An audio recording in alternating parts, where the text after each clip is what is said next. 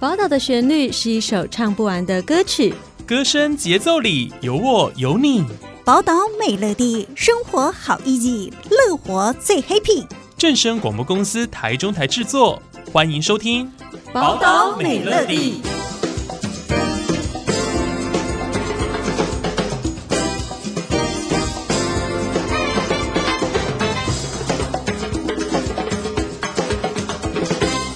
欢迎大家收听今天的节目，节目当中我们非常的开心可以邀请到台中市政府劳工局哦，我们的张奕翎，奕翎小姐。大家好，主持人好，我是劳工局的奕翎。是，奕翎今天在节目当中要跟大家来介绍一下，就是哦，哎，什么是身心障碍者的个别化的训练服务哦？针对这个主题，那、啊、今天会跟我们讲得非常的清楚哦。来，奕翎，首先要先问你哦，就是呢，哎，身心障碍者他也有个别化的训练服务哦？对，我们针对身心障碍者，因为他有个别的独特性跟他们障碍的可能一些影响关系，他们会有一些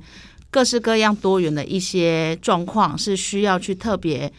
从后端让他有一些支援的，所以我们劳工局这边会针对身心障碍者，那他的个别需求设计了他们的一对一的客制化的服务。那像是我们会有交通训练，那因为身身障者要出来工作，他势必要有一定的交通能力，我们会有配置一个交通训练，或者是说他可能想未来想做清洁的工作，那曾经做过或者不曾做过，他对于清洁的概念没有，我们也会安排专责的老师陪同他去做清洁的训练。然后我们还有设计，像有服装仪容的咨询啊，还有行政文书的能力，各式各样，他都会是否身障者个别需求，他前端的需求提出来以后，我们会帮他媒合相关的老师提供给他。对，你提到的交通训练哦、嗯、像交通训练是大概是训练什么呢？我们比较好奇、嗯、你说机车啦、开车啦、坐公车啊、哦、那呃，应该说交通训练我们可能还是期待希望身障者，因为毕竟我们台中其实算是交通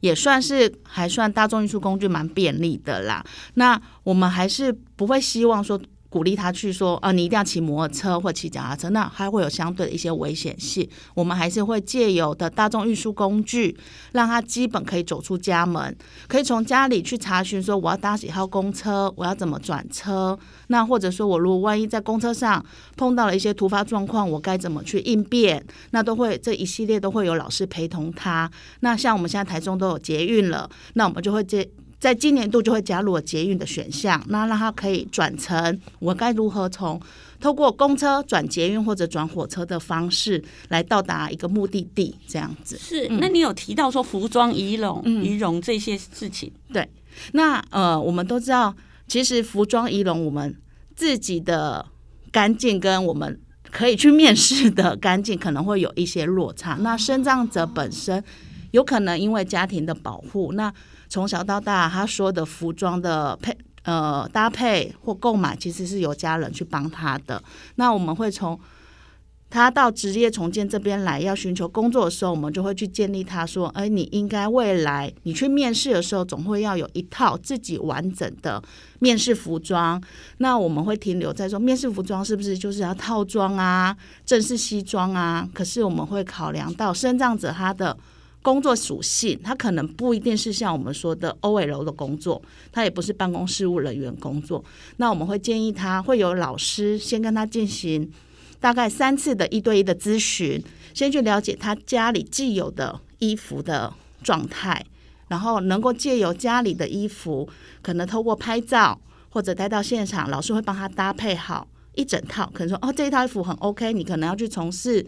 清洁工作，你就穿个 polo 衫或者深色的牛仔长裤，这样就可以完整的可以去面试了，那会告诉他说这一套就叫做面试服，那就是怎么清洗、怎么吊挂，不要让他看起来皱皱脏脏的，这些都会教导他。那我们还会提供每一名个案一千块的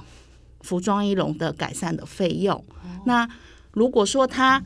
真的家庭状况不是很好，而且先天家里的服装真的不适合他去使用的时候，我们老师会陪同他去采购一件上衣，或者看他欠缺什么啦，那可能会在一千块的额度内带他去做采购。哦，真的很贴心哎、嗯欸！可是你这样子讲哦，我们都觉得哎、欸，这跟一般的求职者的这个呃训练服务长都很像哎、欸。那身障跟一般的求职者的训练服务到底有什么区别呢？呃，应该是说一般的求职者，那可能我们身跟身障者不同的地方，就是身障者他可能在接收讯息上面，跟自己本身从小到大的认知可能接收。外在的一些想法可能会跟一般民众一定会有落差，那一般民众、呃、当然他可能也是会有这样的需求，那我们会针对身障者特别把这个服务拿出来做介绍，就是发现真的 百分之九十 以上的身障者真的对于自身的、呃、服装的定义很难去去界定，他会觉得我就是穿制服好啦，我学校毕业，我学校有制服，我穿着制服去面试。可是在职场上，其实对于事业单位他们来讲，他们会觉得哎，你怎么会是像个小孩子一样，所以我们会建立他一些观念，说你要把自身，因为让人家会有好印象嘛，你要把最起码你自身的外在条件、外显的环境状态是能够已经达到基本的干净清洁，那这样子可能会比较顺利的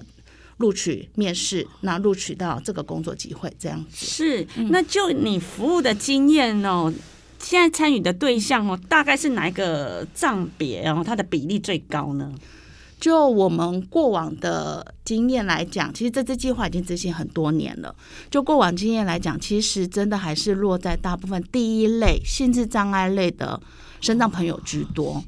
对，嗯，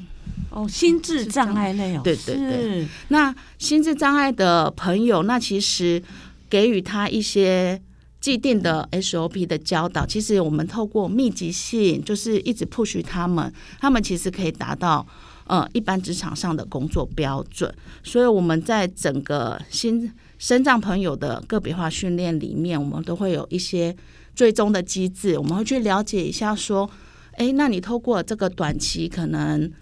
十六堂课、二十堂课的状态之下，你有没有已经达到什么地步的程度？然后是不是可以马上帮他媒合到适合的工作，或者转接到新的就业资源上面？这样子是。那再来就是身障朋友哦，多半比较自卑哦，对于说人际的沟通这一个面向哦，可能比较缺乏。你们是怎么去训练的？嗯、对，怎么讲？真的很多身障的朋友们，他可能在校的时期，因为还有同侪，还有老师，他是一个群体的生活，没有发现说，呃，在外要跟一般陌生人互动的时候，怎么去互动？嗯、那因为到外面工作以后，我们就不能够再跟学校一样的状态嘛。那我们劳工局这边有针对人际互动方面的训练呢，我们会有设计一个团体带状式的训练模式。我们会先基本的，你可能一个老师对三个学生或五个学生，我们先来进行类似桌游的方式，透过小小的桌游去建立各个不同的身障者互相的认识。那我们也开放说，中间可能会有会有同学哎找到工作了离开了。那刺激另外其他同学说哦，对他他这样子的表现，他都可以去找工作，或者有新的伙伴加入的时候，我该怎么去跟新的伙伴做介绍，说这一套桌游我们要怎么玩，我们这个班级是怎么进行的，去让每一位同学都可以当一个 leader， 可以带领着其他的同学一起进步，一起朝向未来可以找到更好工作的机会。是，那你提到说哦，身障者也许他很成功的哦，已经准备好了，他也去就业了。嗯、但今天如果遇到一个状况，就是现在那个失业潮，疫情的关系，很多的公司是倒闭，不是他自愿要失业嘛，嗯、非自愿性的失业的话，那经过一段时间以后，可不可以再回来职业训练呢？嗯，我们其实就像主持人说的，真的可能因为这两年的疫情，那身障朋友真的找到工作已经很不容易了。嗯、可能因为这两年疫情的关系，他可能因为这个工作而失对消失了，那他可能会需要再透过我们直接重建的服务，那就会是像前面我们同仁介绍的身障朋友，他可以再回到我们直接重建窗口来，那透过直接重建窗口再评估一下他现在的能力，因为毕竟身心障碍朋友你可能一年前的状态跟现在的状态会有所落差、嗯、我们一样同样资源可以再给予他，可是他还是需要先透过前端的评估评估一下，他有可能前面的训练是做清洁，可能他做了一年以后，他真的对于清洁工作他真的没有那么大的兴趣了，他想要转换跑道，我们就评估他另外一个新职业技能的能力在哪，我们再给予他相关的资源，这样子、哦、那在你们这个训练呢，有没有一定的这个呃，比如说你出呃就是出来上课啊，你的学习态度啦，或者是说你如果很被动的话，你就很懒散不想来上课，对这样子有没有你们有一定的规范啊？其实就像主持人说的，这都是一个自律的行为嘛，那我们当然会希望身障朋友，因为这样的资源其实很难得，而且我们不不收取任何的费用，全程是由我们劳工局这边支付，那会希望身障朋友如果在前端跟职管员他达成了共识，希望往未来的职职业方向去迈进的话，能够尽量配合我们的规范。那虽然我们有规范说你可能无故不到两次啊，我们就取消啊，嗯、可是我们都还是以柔性劝说啦，我们还是会让他说，会适时的关心他说，哎，那你今天为什么没有来？你已经连续两次没来。那他如果是合理的范围内，我们其实还是会让他再回来，那会再三的告诉他们说，这样的资源真的很难得，因为毕竟一个训练你如果两三天才来一次，那你可能好不容易建立起来的一些能力就又突然放个假就又下降了，所以我们还是会一直鼓励的民众身障朋友可以持续完成在我们这短时间三个月四个月内，让他可以尽量建立起来他的一些技能的记忆，这样子是。那其实呢也是有很好的例子，成功的例子很多啦，就是说呃，他在业界哦就表现得很良好，然后回来感谢你们，也有这样子的个案吧，很多吧，也是有，也是还是有，我们这几年下来平均每年大概服务大概六七十名以上的身障朋友，那大概会有大概将近四成到五成左右其实是有成功就业的、嗯、那其实曾经就像我们碰过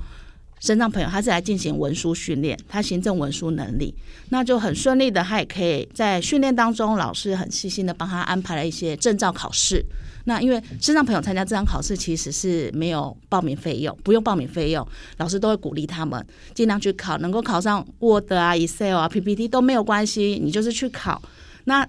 进而的很顺利，也有一位朋友他就是这样录取了一个学校的工作、wow. 对，那他这工作就很稳定，那他也很感谢劳工局有让他前端，因为他本身可能曾经有过电脑，我们都知道我们曾经在学校学过电脑，可是要符合市场上的需求还有一定的落差，他也很感谢劳工局说这段时间给了他那么密集的行政文书的能力的建立，然后让他在学校的工作能够不算是很很成功的说可以马上上手，可是起码他可以完成老师上面长官交办的工作，那也很适应了学校的工作环境，那他可以很稳定的做下去，这样子、嗯、是、嗯、好。那最后的问题就是说，如果我是身障者的话，我要求职，我应该有具备什么样的心态？我们这边还是会建议身心障碍朋友，如果你今天未来真的想要找工作，除了你自身，我们就像主持人说的，应该建立什么心态呢？他其实呃，我们不要说身障者，我们一般民众也一样嘛，我们一定要有一个正向的想法，我一定要自己先去考量一下我自己现在的能力到哪里了，我怎我未来工作方向有个基本的工作方向了以后，我们透过职业重建个案管理员这边来做进一步的讨论，那有可能我现在想法可能觉得说我跟未来你真的找到工作一定会不一样的话，那我们职业重建个案管理员还是会给你一些引导，会去做更细部的讨论，然后我们来达成一定的目标，我们往那个目标去迈进，那我是觉得个人的正向心态是非常重要的。哇，讲得很好哎、欸！今天呢，我们非常的开心，再次谢谢我们的台中市政府劳工局的张逸琳，逸琳，谢谢，谢谢主持人。以上的专访内容是台中市政府劳工局广告。